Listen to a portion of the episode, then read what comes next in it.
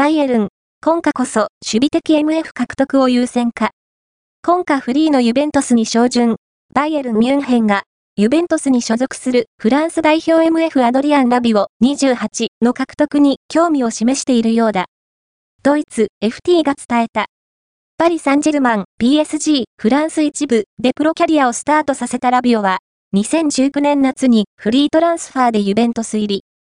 推進力のあるドリブルや高水準のキック精度を武器に、今季も、ここまで不勝離脱がありながらも、公式戦20試合に出場して、3ゴール3アシストの数字を残している。